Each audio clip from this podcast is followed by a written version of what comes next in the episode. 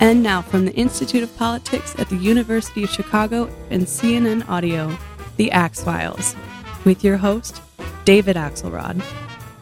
A little more than a year ago, Mallory McMorrow was virtually unknown to 99% of America. Then this suburban mom took to the floor of the Michigan State Senate to passionately and brilliantly rebuke a right wing colleague who had cravenly accused her in a fundraising appeal of plotting to groom children and burden them with guilt for slavery. Her speech went viral, and Senator McMorrow gained a national following as one of the most intriguing young progressive leaders in the nation.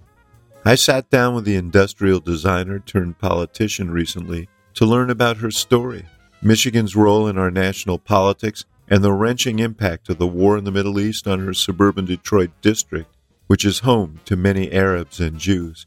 Here's that conversation. Mallory McMorrow, it's great to see you. I've been wanting to have this conversation for like a year.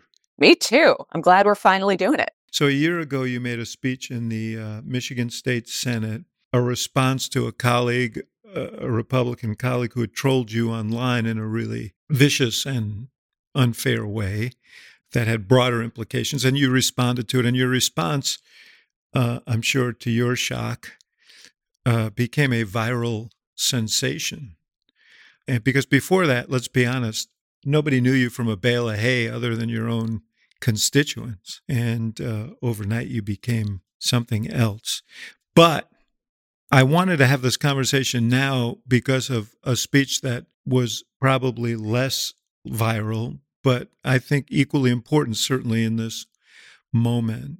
And that was a speech you made at the close of your state Senate session, I think on maybe November 14th or something, whatever the date was. But, and it was about a resolution that was introduced by the Republicans in the state Senate calling on Congress to expel Congresswoman Rashida Tlaib, uh, who represents your district. So, why don't you talk a little bit about what led up to that speech and and we'll play a little bit of it and talk about it some more and then we'll talk about you Absolutely. Yeah. I mean, first to respond to the the first comment, 80%, something like 80% of Americans have no idea who their state legislator is. So, uh, I don't even think most of my constituents before this speech last year could say offhand who their state senator was. And I'm pretty sure the only person who regularly watched our Senate sessions was my grandmother who lives in Long Island, New York. So uh-huh. uh, it certainly changed the trajectory of of my life and and work. But you know, this is a moment. Uh, you're right at the the end of our session, and we are now from October seventh to now. It's just in the grips of a horrible, horrible war in the Middle East. Uh, I live in Metro Detroit, which I think of any place in the country has larger populations of Arab Americans and Jewish Americans living side by side, likely than anywhere else in the country, certainly with the, the concentrations of, of which. And I am um, married to a Jewish man. My daughter's name is Noah. She has an Israeli name. And it's been really hard here to watch something so unspeakable be weaponized for political gain. You know, we're, we're in the state Senate in Michigan. We don't have the authority or the ability to censure members of Congress. We certainly can't vote to expel members of Congress. And the Republicans put up this resolution because they knew that it would divide the Democratic caucus and they thought that they could get us on a vote um, on whether or not we would support expelling Congresswoman Tlaib. And what's so frustrating about that is I know that none of them have been in the meetings or at community events or having the conversations like I have with my husband every night. They don't care about anti Semitism and they don't care about Islamophobia. This was just a way to try to score some points. And at a moment when we are watching images and videos of of babies and moms just being killed every single day. It was infuriating. So I, I stood up in a way to say Before you move forward, presumably the purpose was that this would be a bad vote that could be touted Right. in the next election Right.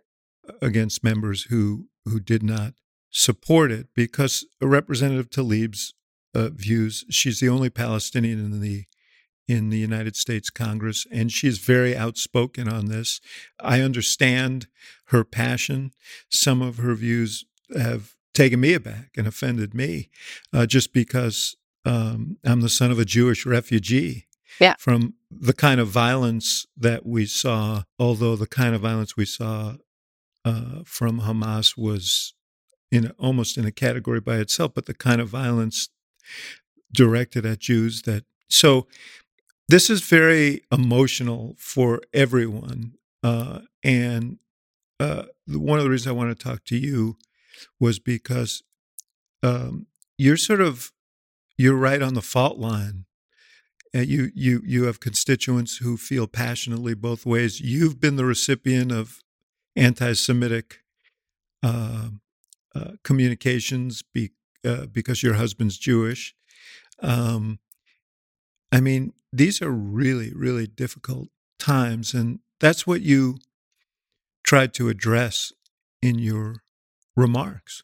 Absolutely. And I think it was just, I tried to stand up and speak in such a way. And, and we have constituents on both sides of this issue, constituents who love Congresswoman Tlaib, constituents who are, you know, trying to figure out who is going to primary her. And, and there are members of my own family, uh, friends who, you know, may be frustrated at what the Congresswoman has said or, or events within the Jewish community that- that she hasn't been to.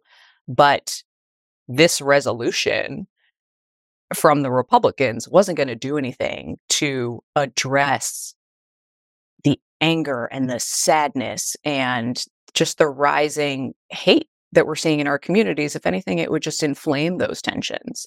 And that's what I was hoping to get at, which is, you know, our role in the state is hopefully to try to help our constituents who are very diverse get through this horrible moment that our our country and the rest of the world is facing right now where we don't let it boil over and hurt us at home. I mean, this is a community we're still reeling from um, the murder of Samantha Woll, who was a, a synagogue president and a friend Yes. of mine. I've known her for years. My my husband's known her for 20 years. And to live in these feelings every single day and then watch one of our colleagues just try to to score some points to get us on a bad vote it- it's just so tasteless isn't even the bad word it's just so callous and and wrong and i wanted to speak about my own experience but but to say that this doesn't help anything let's not Mhm. politicize this moment and try to score points when people are really hurting and angry and we have to figure out how to get through it Yeah. This let well let's listen to a little bit of it. One of my greatest fears is that the events happening in the Middle East right now divide us at home. That we see hate and division and anger boil over.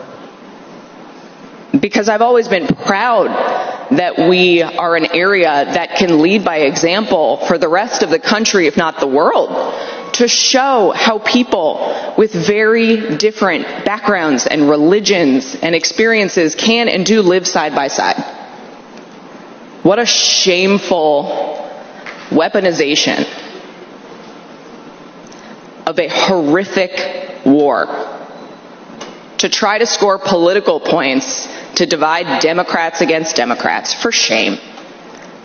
You don't care about the Congresswoman's constituents in Detroit. You don't care about the Congresswoman's constituents in Oakland County. You don't care. I hope we do better next year. Thank you. This, of course, is what frustrates people about politics generally the sense that politicians would sooner weaponize issues than actually solve problems. And uh, this is what you were uh, speaking to. By the way, I don't even know what the disposition of the uh, resolution was. What happened with the resolution? So it was it was put up, and uh, Democrats control the legislature now. So I think the Republicans knew we weren't going to take it up. Um, it got referred to a committee where it will not be taken up, and and I think that they they knew that, and that was the tactic of they're going to claim that Democrats don't stand with with Jews, and I think part of what made me so angry was being lectured from somebody on the other side of the room about my family and how I'm not standing up for my family. And that's not okay. Mallory, where is this going? Where is this going? You know, uh, a Congresswoman uh, posted something on social media accusing the president of being complicit in genocide and, you know, clearly directing her ire at him. And I think there's, you know, that feeling is welling up among the uh, folks on, on the left. And, but this is such a complex issue for all the reasons you said. What, how do, how do we navigate through this? I mean, I grieve for every child, Israeli children who were uh, massacred or kidnapped, Palestinian children, innocent children who have nothing to do with any with Hamas or any of this caught up as collateral damage. I'm heartbroken for every mother. Uh, I, I think most people feel that way, but where's the, where's this going? I mean, right now it's not it's not going anywhere good. And you're right. I, I think that when I so when I gave this speech before I posted it online, which I do sometimes, um, I texted a video of it to my husband just to say, I, I said this today. And if you feel very strongly that I shouldn't post it, I won't. Because I also wanted to make sure it wasn't coming across that that I was defending absolutely everything that the congresswoman has said or done because there are things that I don't agree with. But what we're seeing right now, um, and I think social media has played a really hard role in this, is that because everybody has a platform, people feel like they have to respond and they have to say something and it has to be in real time. And I don't think there's enough pausing and asking questions and trying to connect. And, and when it comes to the fact that people feel like they need to take a side in this, um, it really takes away our ability to, to your point, just grieve collectively and take a humanitarian approach about um, you know there's there's no clear cut right and wrong in this situation. Uh, so my hope is that we have to get out of you know these resolutions to take an action from a state legislature to expel a member of congress is just a way to try to take a public action so that you can be on your side when we need to be reaching out to each other and having difficult conversations. Um, I was just with Congresswoman Debbie Dingell uh, this morning at an event, and she's headed to the University of Michigan this afternoon in Ann Arbor to try to just have discussions with students um, in kind of closed forums. You know, Jewish students who feel unsafe, uh, maybe wearing a Star of David necklace on campus right now, Arab American students who um, may not be old enough to remember 9 11, but their family members certainly do about how much Islamophobia and hate was directed at them in the wake of 9 11. And I think the more we can encourage less public action, you don't always have to tweet, you don't always have to post, yeah. you don't we have live to in a co-sponsor. performative time. Exactly. And, and just talk to each other and it's yeah. not going to be perfect but we live in a very diverse place where we have to survive together one of the problems here is i mean there is there is long hard history that d- dates back you know for generations here that are at play i, I just take I, I take exception just with one thing you've said when you say there's no clear cut right or wrong here. What happened, you know, on October 7th was, in my view, clear cut wrong. I mean, you know, brutal, savage massacres of, of civilians is never justifiable, never, ever justifiable. And I know that folks feel the same way about the collateral damage that Israel's inflicting on thousands of Palestinians to to try and neutralize uh, Hamas. But yeah, it's it's just it's very hard stuff. We had a forum right. at the Institute of Politics at the University of Chicago last week that I was very proud of because it was uh, Israeli and Palestinian historians talking about the history of the conflict and where we are today. And students came. Obviously, everyone had great passion, but they listened and with interest. And I think we need more discussions like that. Great. Yeah. And, and if I could just, you know, kind of clarify one thing, I think on October 7th, it felt, at least to me, that there was a clear cut right and wrong, that what we were watching it, it was pure evil, it was terrorism. And the further that we got from October 7th and, and, you know, right away on probably the day after October 7th, I, I attended an event at a synagogue and just posted a picture of it with no commentary. And the amount of blowback that I got um, by saying, you know, in this moment, we all need to stand with Israel. And people may be interpreting that as an unequivocal agreement with everything Netanyahu is doing or everything that that we've seen since then is not right. But I, I agree with you. I think we have to be able yeah. to say, and, and that was some of the frustration that I think people had with Congresswoman Tlaib was that there wasn't that unequivocal. She was very weak in responding, and and right. it felt like she got dragged to respond to it. And you know, uh, the meaning of "from the river to the sea" is very clear. Hamas leaders have been uh, very clear as well. They did an interview in the New York Times and said that we want a permanent state of war. Right. So, you know, all this talk about ceasefire, that's not what they're looking for. No, terrorist groups don't want peace. They, they want chaos. I, but anyway, I appreciated very much the spirit of your comments. But I want to f- I want to spend some time here on how it is that you ended up in this position in the first place, because I'm not sure when you were a kid in New Jersey that your first thought was, hey, I think I'm going to be a state senator someday. No, certainly not. Talk about growing up there and your experience there. I was born and raised in, in rural New Jersey, in Hunterdon County, near the Delaware Water Gap. So, you know, I was at one point a fence judge for equestrian competitions, and my mom wanted to get goats, and we had chickens, and my brother would work on the neighbor's farm. Um, and I loved it. You know, I grew up in a house that was 200 plus years old, uh, down the street from a Daughters of the American Revolution cemetery, and it was it was full of history and not anywhere like where I am now. But it was wonderful. I mean, my mom um, got divorced when I was around seven, so at some point she was a single mom raising three kids um, and trying to do her best. But it was really formative for me. Um, I always kind of knew I was going to leave. I think that that's something that that's connected me is I want to see more places and more people and kind of get out of this bubble that I'm in as as wonderful as it is.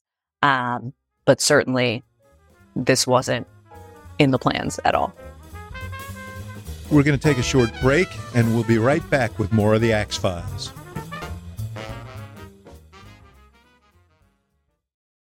This podcast is supported by Sleep Number. Quality sleep is essential. That's why the Sleep Number Smart Bed is designed for your ever evolving sleep needs, so you can choose what's right for each of you whenever you like. Need a bed that's firmer or softer on either side? Helps you sleep at a comfortable temperature, quiets their snores? Sleep Number does that. Only Sleep Number Smart Beds let you each choose your ideal comfort and support, your Sleep Number setting. Sleep Number Smart Beds learn how you sleep and provide personalized insights to help you sleep better. All Sleep Number smart beds feature cooling, pressure relieving comfort layers for soothing sleep throughout the night. Temperature balancing bedding is designed to move heat and moisture away when you're hot. When you're cool, they hold their energy to help warm you. Sleep better together. JD Power ranks Sleep Number number 1 in customer satisfaction with mattresses purchased in-store. And now, save 50% on Sleep Number limited edition smart beds for a limited time. For JD Power 2023 award information, visit jdpower.com/awards. Only at Sleep Number stores or sleepnumber.com. Jon Stewart is back in the host chair at The Daily Show, which means he's also back in our ears on The Daily Show Ears Edition podcast. The Daily Show podcast has everything you need to stay on top of today's news and pop culture. You get hilarious, satirical takes on entertainment, politics, sports, and more from Jon and the team of correspondents and contributors. The podcast also has content you can't get anywhere else, like extended interviews and a roundup of the weekly headlines. Listen to The Daily Show, Ears Edition, wherever you get your podcasts.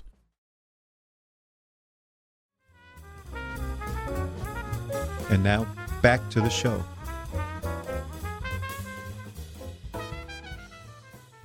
It's interesting you talk about wanting to get out of where you were.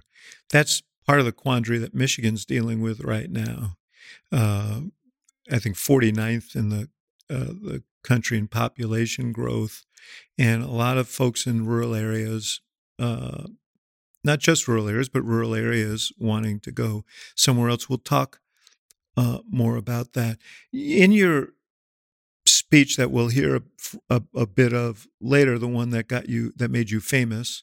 Um, you talked about uh, also uh, the church and uh, your experience. You grew up in the Catholic Church, and your folks were serious Catholics, um, but uh, they your mom's divorce did not, your parents' divorce did not sit well uh, with the church, and that sent you off, you both off in a different direction, the family off in a different direction. Yeah, that's right. You know, and I, I've talked to my mom a lot since the speech uh, brought attention to to me and to her, and our background. And um, the more I've talked to her, the more that I've learned that there were a lot of things. You know, she um, grew up in New Vernon, New Jersey, and uh, she and my dad got married at a church there that she had been a lifelong member of that she loved. She loved that it was grounded in service and volunteer work, and it was a real community. And uh, she moved to White House, New Jersey, where where I grew up, and found the local church, and it just wasn't the same. Uh, there wasn't the emphasis on volunteering and works and service. Uh, the priest who who oversaw the church was sort of known as not giving himself in service. He wouldn't visit parishioners when they were sick. He was abusive to to children, um, and we we had an experience with that directly as well. And you know, I think just she really wanted to make it work. So she taught the Catholic equivalent of Sunday school, CCD, and, and signed us up for activities. And I, I think at some point she realized she kept trying to replicate an experience that she had growing up in, in a place that that wasn't the reality.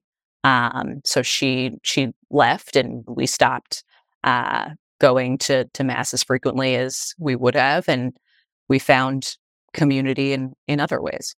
You volunteer, You spend your Sundays volunteering. Yeah. Uh, so one of the things that my mom got in trouble for uh, was that she wouldn't always be in mass on Sundays, but starting from when I was probably eight years old, she would take me to a soup kitchen in Paterson, New Jersey.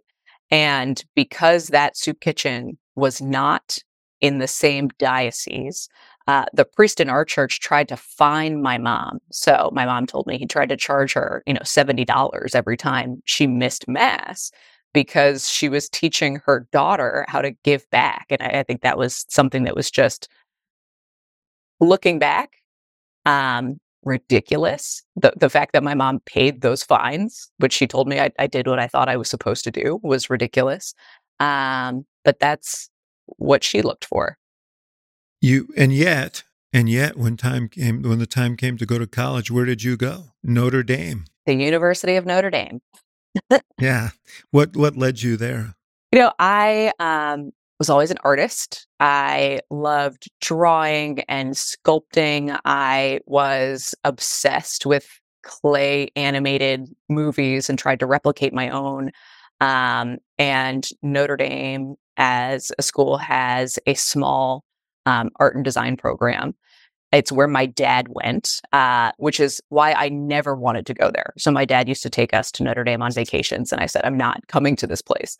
Um, but I went on a visit on my own when I was in high school, explored the design program, and really talked to a lot of the students. And, and I think found what I had been missing for so long, which was that service aspect, that everything the students did was grounded in giving back or connecting to the community. And, and I really found a happy marriage between a small art and design program where I could really um, sink my teeth into and a community that felt like a community. Um, and the the irony, not irony, but the way the universe works and bringing me back to a Catholic institution was kind of beautiful. You talk a lot about Ted Hesburgh, who was the legendary president of Notre Dame forever and who was a leader in the civil rights movement at the height of the civil rights movement and brought women to Notre Dame and uh, was uh, very much a progressive thinker within the church. Yeah, yeah. I was talking to one of my professors who's also a priest, and and he told me, you know, Father Ted used to look up at the Golden Dome and see a statue of Mary, and I think he remarked once saying, "None of this would be possible without her." And the fact that we don't have women at the school yet is such a disservice to her. Uh, so he was instrumental in um, bringing women to campus, in stepping out into the civil rights movement. And I think a lot of people today don't recognize how risky that was mm-hmm. when you're tasked with leading a university, you know, thinking about today and cancel culture and wokeism. Um, I think he would be shunned if he were still running Notre Dame today in, in the way that he did. Uh, but to me, he's the example of of everything that we should be. That if we find ourselves in a position to have privilege and resources that others don't, it's our responsibility to use them and to try to right the wrongs that we see. Meanwhile, you studied industrial design. Yeah. So it's like you were living two lives side by side there, these thoughts and designing a, model of the Mazda 3. Is that what it was? Oh yeah. Well, you know, and, and they are all connected. So industrial design, I had always wanted to be a car designer. I eh, really I counted down the days until I got my driver's license. And especially growing up in a rural place, you know, a car was freedom.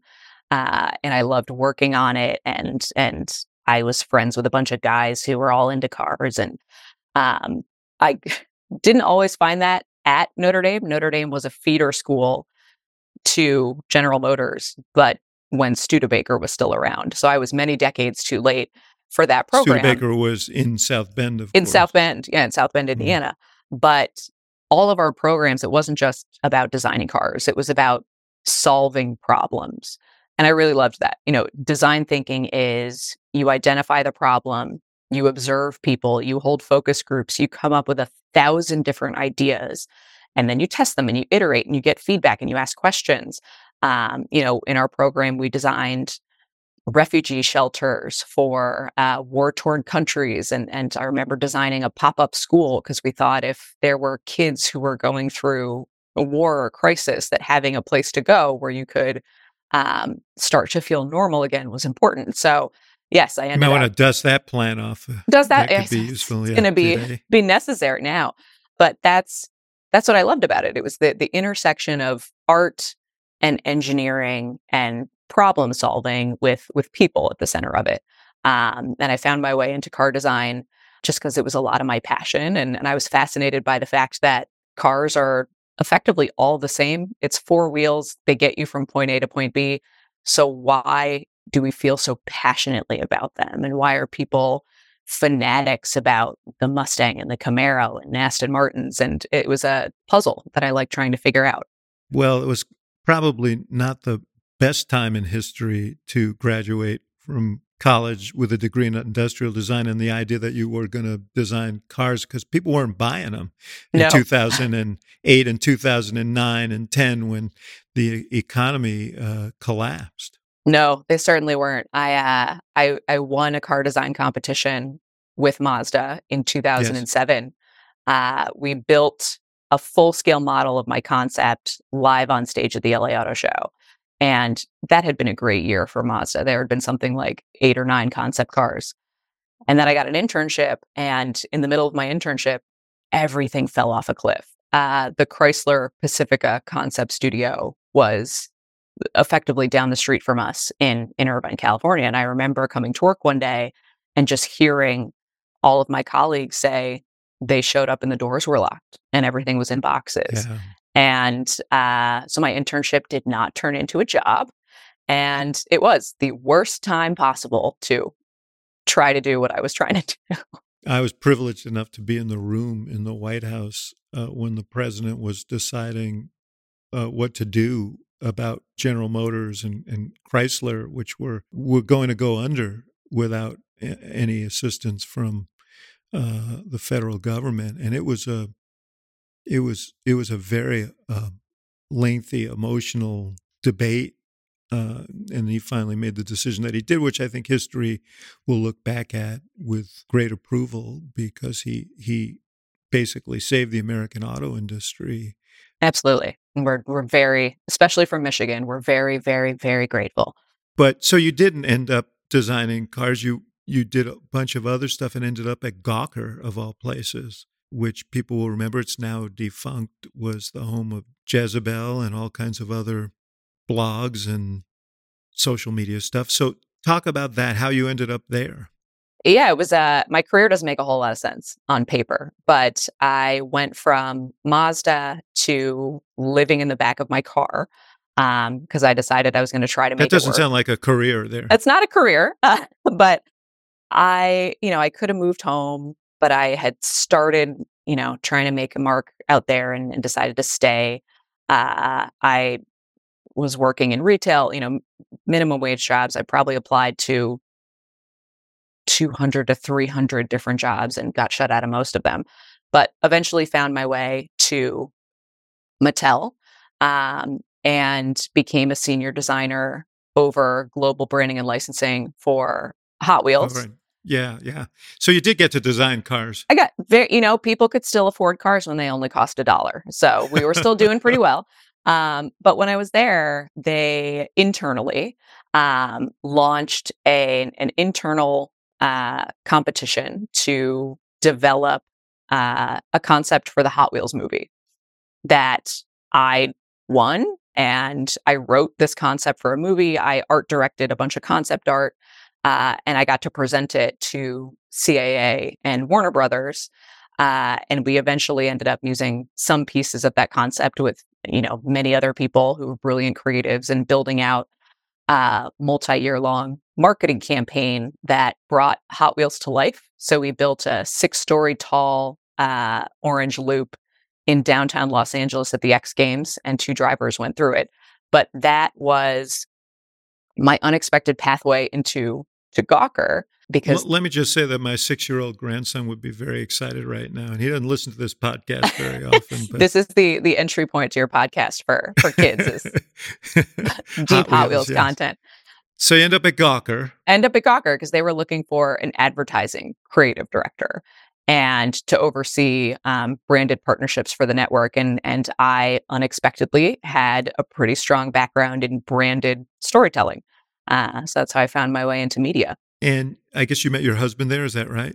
So sort of. He uh, he was editor in chief of Jalopnik for seven years, which was Gawker's car enthusiast website. So they had actually written a story about me in 2007 when I designed a concept car. Uh, we ran into each other at auto shows. It's a small industry for years. And then uh, he he's, he's going to hate that I'm going to say this on the podcast, but he told a colleague at the time when we finally got together, I don't know whether to hire her or marry her.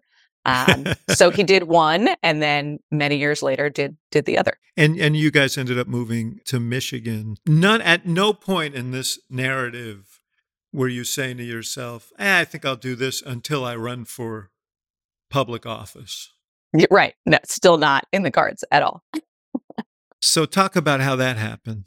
So, we, we moved back to Michigan between 2014 and 2015. My now husband uh, had gotten a job with GM. So, he was flying back and forth. He was working in Michigan, but we were living um, between the coasts. And we loved our life here. my husband is a native Michigander. He graduated from Michigan State. He uh, worked for Jennifer Granholm. So this was his world. And I just watched 2014 turn into 2015, turn into 2016. And after living all over the country and watching what the election of Donald Trump did to Michigan, Michigan felt like a microcosm of the rest of the country. And we're talking about the auto industry. And it felt like there were so many people who really good, hardworking, not a bad bone in their body people wanted to believe that we could somehow make America great again. And it tore this state up. And the day after the election in 2016, there was a video that went viral of um, middle school students chanting Build That Wall at a group of Latina fifth graders. And that was Royal Oak Middle School, which is my town and it was my polling place and it was where I had been standing in line to vote the day before. And that video broke me. It, it was just so hard to watch. So I Googled how to run for office and here we are. just like that. Had you been like- involved at all in community activities or political activities in the community? Had you been knocking on doors? Had you been you know very lightly um again just because it's it's what my my husband used to do so we knew a lot of people i'd done a few volunteer shifts for um the clinton campaign in 2016 and i had gotten to know some people in the space but i was not you know an organizer i was not a, a member of our county democratic club i had gone to a few meetings but I, I was not very heavily involved in it and you ran against an incumbent state senator, correct? A Republican? yes Tell me about the experience of making this transition from the world you were in. And I assume you were pr- freelancing design stuff. Well, yeah. so tell me about the, that transition. What was that like? It was it was wild. So I I went through a program with Emerge America, which recruits and trains Democratic women to run for office. So I spent six months uh, with 22 women from all over the state of all different backgrounds, learning how to write a campaign plan and um, how to raise money and how to put a team together. And I looked at who represented me at every level. And this state senator, who was the Republican incumbent, his dad had been in Congress for 16 years. I just felt like was so disconnected from where I knew our community was on many issues from gun violence to LGBTQ issues to reproductive rights to um, just basic showing up to work. He had built a reputation of not hosting any coffee hours or town halls. Um, and it felt like he took it for granted. So I decided to I run. should, I should ask you, though, before Sure. you go on, there probably was a time when his politics more reflected the district that you represent. I mean, this has been going on all over America, but the suburbs have changed dramatically. I mean, Oakland County was a hub of Republicanism for generations. Oh yeah, I mean, I, I represented Mitt Romney's hometown, and I think what what happened is Oakland County didn't change, but the GOP changed, and this incumbent, you know, was trying to do the publicly passing himself off as as a moderate, but really tapping into Trump and Trumpism and promoting things that Donald Trump was saying, especially kind of demonizing women and immigrants and minorities. Um, and you couldn't have it both ways. So I uh, I filed in August of 2017. I tried to do both for a while. I was trying to run and run my consultancy and do freelancing. And eventually, my husband very graciously said, just run. And you're going to kick yourself if you don't go all in. I've never not had my own income. So that was terrifying, but it was incredible. There's always the back of the car. You could have gone back there. Ex- Yeah, could have gone back there. I thought maybe I would. um, but it was, I was terrified at first because I hadn't come from this world. But I quickly figured out my entire career set me up for this. I'm a great marketer. I'm a great storyteller. I love talking to people. I love knocking on doors. I love it.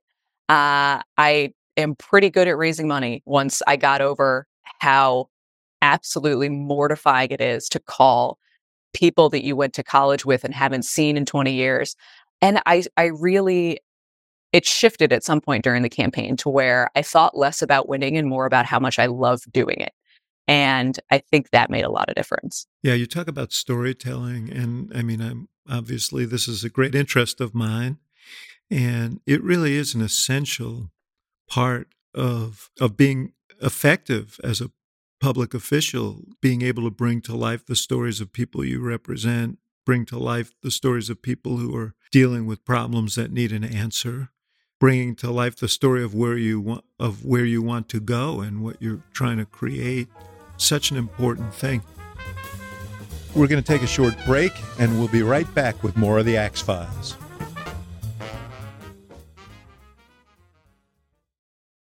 The assignment with me, Audie Cornish. So there have been arrests, suspensions, disciplinary hearings. They're shutting down graduation events. At this moment, the part of the protest that are admirable are young people calling attention to atrocities. Michael Roth is the president of Wesleyan University. I would like to make a space for them to do that as long as that space doesn't prevent other people from pursuing their education. Listen to The Assignment with me, Audie Cornish, on your favorite podcast app.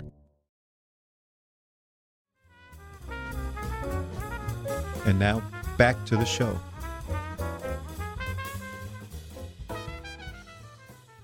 We should talk about this speech that got so much attention. Why don't you set that up? As I mentioned earlier, it's it started. Uh, the thing that caused you to give the speech was a tweet from a colleague who was basically using you as a foil to raise money. Yeah, I uh, I woke up one morning and uh, it was a tweet that was a screenshot of a fundraising email, and this was a Republican colleague who, in the email, accused me by name, said Mallory McMorrow, um, is angry that she can't groom and sexualize kindergartners uh, or make eight year olds believe that they were responsible for slavery. And it, it was so horrendous and just the worst of what our politics has become. Uh, I've been a pretty popular target for the GOP since since I started running but this was beyond the pale, you know, basically accusing me of, of being a child molester so she could raise a few bucks off of my name. And throughout the day, I was getting phone calls from colleagues, and people asked if I was going to sue her for um, libel and defamation. But I spoke to uh, a high school class, and I remember it a 15 year old girl raised her hand and she said, I'm queer. Why does my state hate me? And why are there all these bills targeting the LGBTQ community? And that really triggered that I knew I was going to respond and recognizing that I wasn't actually the one under the uh, under attack, but she is. And if I can stand up for her, I'm I'm going to try. You, by the way, just the, the, you almost precisely recited the tweet. The tweet that you were responding to was These are the people we are up against progressive social media trolls like Senator Ma- Mallory McMorrow. And then in parentheses says D Snowflake, who are out. You're not from a place called Snowflake. It almost got the joke right. They, they didn't do a good job. Who are outraged they can't groom and sexualize kindergartners or that eight year olds are responsible for slavery. So let's listen to part of what you said. And I really urge people, it's easy to find online. You can hear the whole speech, but let's listen to a part of it. So who am I? I am a straight, white, Christian, married, suburban mom who knows that the very notion that learning about slavery or redlining or systemic racism somehow means that children are being taught to feel bad or hate themselves because they are white is absolute nonsense. No child alive today is responsible for slavery. No one in this room is responsible for slavery. But each and every single one of us bears responsibility for writing the next chapter of history. Each and every single one of us decides what happens next and how we respond to history and the world around us. We are not responsible for the past. We also cannot change the past. We can't pretend that it didn't happen or deny people their very right to exist. I am a straight, white, Christian, married, suburban mom. I want my daughter to know that she is loved, supported, and seen for whoever she becomes. I want her to be curious, empathetic, and kind. People who are different are not the reason that our roads are in bad shape after decades of disinvestment or that, that healthcare costs are too high or that teachers are leaving the profession.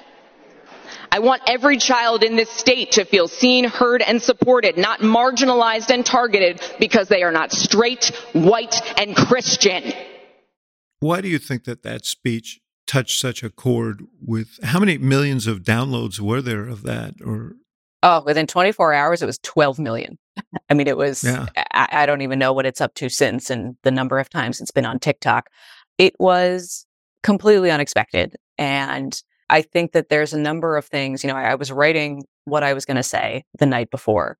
And at the time, our ex Speaker of the House, Lee Chatfield, a Republican, was recently revealed to be under investigation for grooming and raping his sister in law starting when she was 15 years old. So the original version of what I planned to say talked about that. And it talked about the hypocrisy of the Republican Party and why are you coming after me when this is happening? And I also had recently gotten a phone call from a mom in my district in one of the more Republican areas who told me that she had joined a parents group because she was frustrated with her school board and the administration and COVID 19 closures, and she wanted a voice. But that this parents group was starting to go down the Moms for Liberty path of targeting critical race theory and LGBTQ issues. And she said to me, and I'll never forget it, she said, I am not this person, but I also don't feel like I have a voice or anywhere to go. So with her in mind and in all these conversations, I crossed out everything because I recognized that if I stand up and say Republicans this and Democrats this, Mhm. then nobody's going to listen. So I think that this struck a chord because it wasn't about party and it was really taking back my own identity. You know, Yeah. Moms for Liberty claims Yeah. to speak in a unified voice for parents. And I said, no, this is who I am. you were depicted in a very specific way Yeah. by the senator who posted that social media and you very clearly were saying okay that's the cartoon character they want to paint of me Right. here's the reality of who i am and i'm a lot like you Yeah. and and that we can choose differently A- and also to point out that all of this culture war nonsense it's just a distraction you know I, I added in that people who are different are not the reason why the roads aren't fixed and why healthcare Right. costs are too high because i think sometimes democrats and, and people who care we get caught in the trap of trying to convince people to care about something other than themselves. And what I tried to say is it's nonsense. It's not helping you, you know, whether or not you know any kids who are trans, which most people don't. Your life is not getting any better. This is just garbage and we can choose differently. you guys had quite a year in michigan in 2022 talk about that because you have the first democratic legislature fully democratic legislature in 40 years. You have three you, you hold all the major constitutional offices and the governor the attorney general and the secretary of state all women. And uh, governor whitmer won the state by more than 10 points a state that donald trump had had, had uh, carried in 2016 and was pretty close in 2020 talk about how that happened and where we are now because there were specific circumstances there. You had a an abortion initiative on the ballot to en- enshrine abortion rights in the state constitution that obviously motivated voters to come out. But how, what should we learn from michigan and how much of it is transferable to this upcoming election and other places Yeah, I mean, Michigan is it's a battleground purple state. Y- You know, I mean, this is not a strong Democratic stronghold. It's not a strong Republican stronghold. It swings back and forth. And there was a lot that set up potential success for Democrats. We had an independent redistricting commission that was created that ungerrymandered the state finally. So this is our first cycle with fair maps uh, in the legislature. that was also had- done by initiative by initiative, by ballot initiative, yeah, Mhm. in 2018. And we had Prop 3, which was our abortion rights ballot initiative. And then we also had so many phenomenal women running for or being in office. You know, Gretchen Whitmer is wildly popular, I think, because she comes across as a real person. She can talk policy as much as she can talk football and, and cheap beer. And I think that that's really appealing to people who maybe liked that Donald Trump didn't sound like a politician. And then we had a Republican Party who I think, like Republicans across the country, continue to go further and further down kind of the MAGA rabbit hole. So we had a really strong contrast. Um, but we had to work for it and worked hard. I raised, you know, two and a half million dollars for legislative candidates and knocked doors all over the state and supported candidates. And, and we had to have hard conversations about abortion in places where, you know, people are not necessarily ardently pro-choice, but the the ingredients were there. And I think that's the the lesson that I would take away for other places. It is replicable. Talk like a normal person, show up, work your butt off, and you show that you're delivering for people. And more than anything else, Michiganders are normal people. They didn't want to relitigate the 2020 election. They didn't want to live in this QAnon conspiracy, and they just wanted to move on. I said I wanted to ask about Whitmer, and I will in one second. But when you were talking about talking to people about abortion, did growing up as you did was that helpful?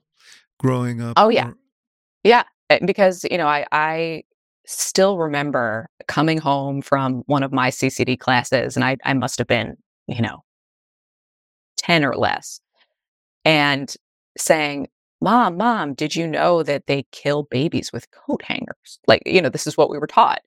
And that I think that has allowed a lot of people to connect with me in a way to say, I may have a religious background that doesn't necessarily agree with this, or maybe a lot of the things that I was taught are not exactly correct.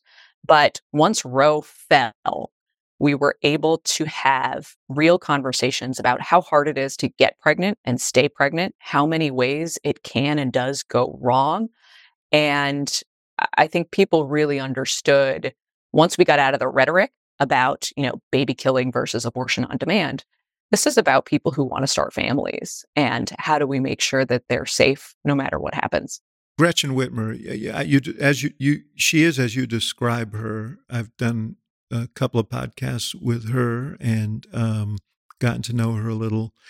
Uh, and the thing that I would say about her is uh, she is tough, um, she is quick, uh, she's fluent in in the in the, the she's working on, but she is very much uh, like someone you might know, in that she is uh, she's not a coastal candidate. She's not um, you know, she she doesn't look down on people, uh, which I think has been a problem for some Democrats. You know, um, so the the question is, do you see her as a national candidate?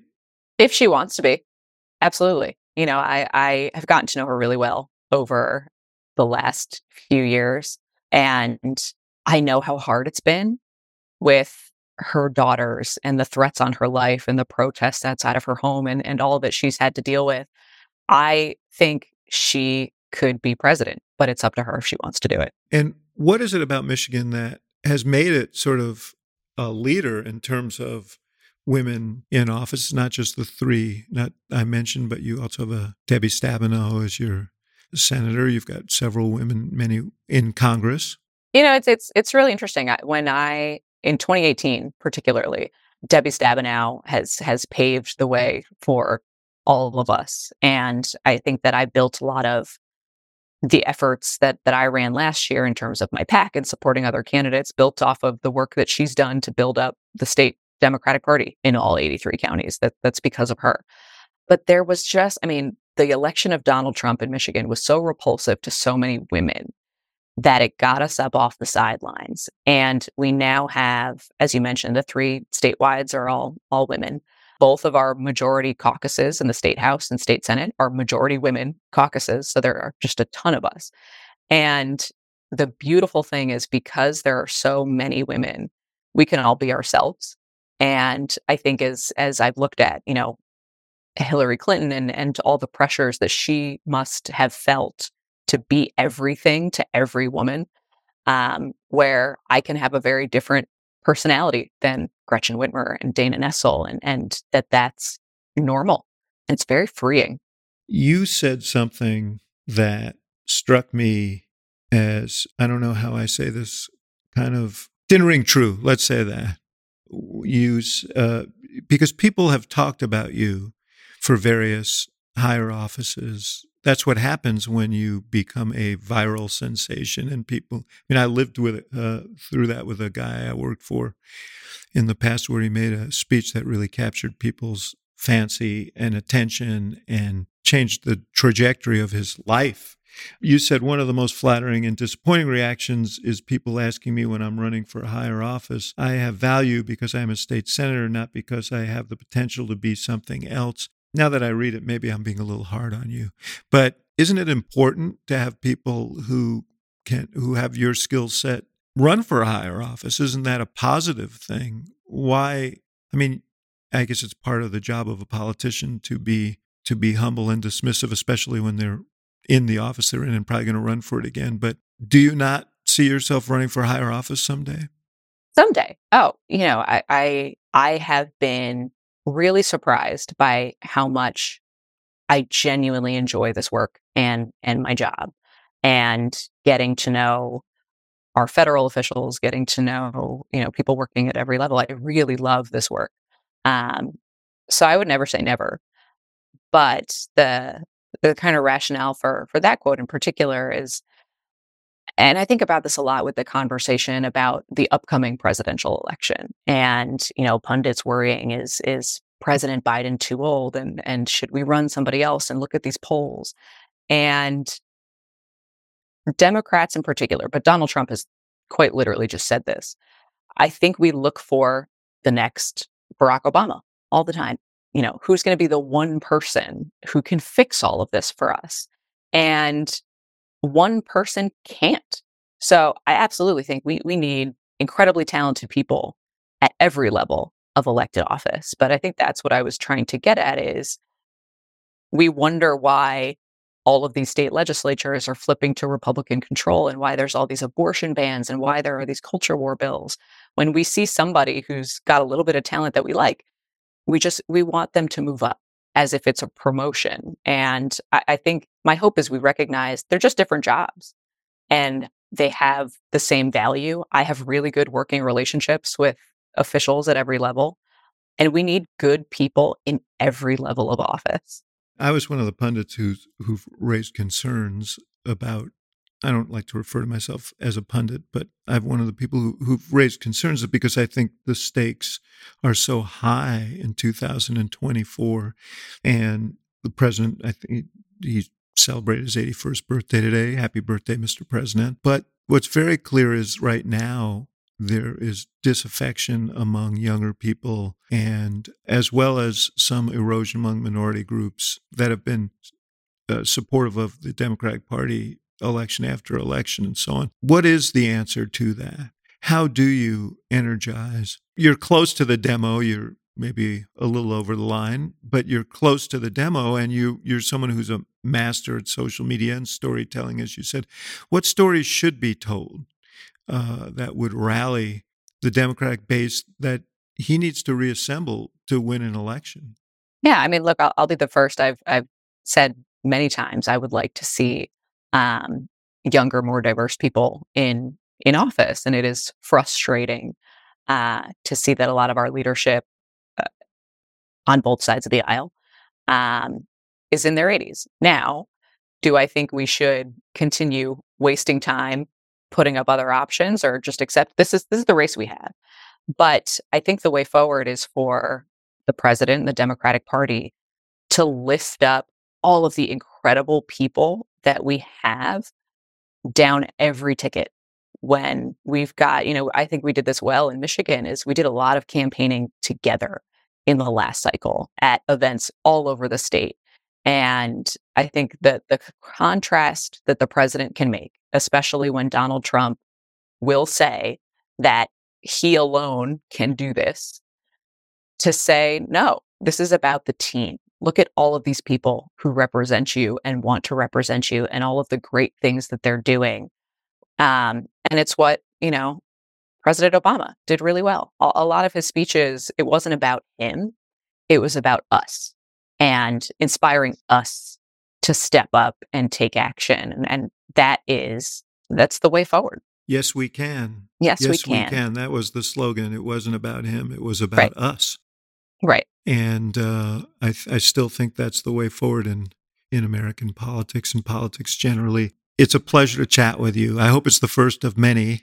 Likewise. Uh, I, sus- I suspect that there'll be more occasions for you and I to get together and chat about what you've just said and what you've just done. But really a pleasure to be with you. Thank you. Thank you for listening to the Axe Files, brought to you by the Institute of Politics at the University of Chicago and CNN Audio. The executive producer of the show is Miriam Fender Annenberg. The show is also produced by Saralina Berry, Jeff Fox, and Hannah Grace McDonald. And special thanks to our partners at CNN, including Steve Lickteig and Haley Thomas. For more programming from the IOP, visit politics.uchicago.edu.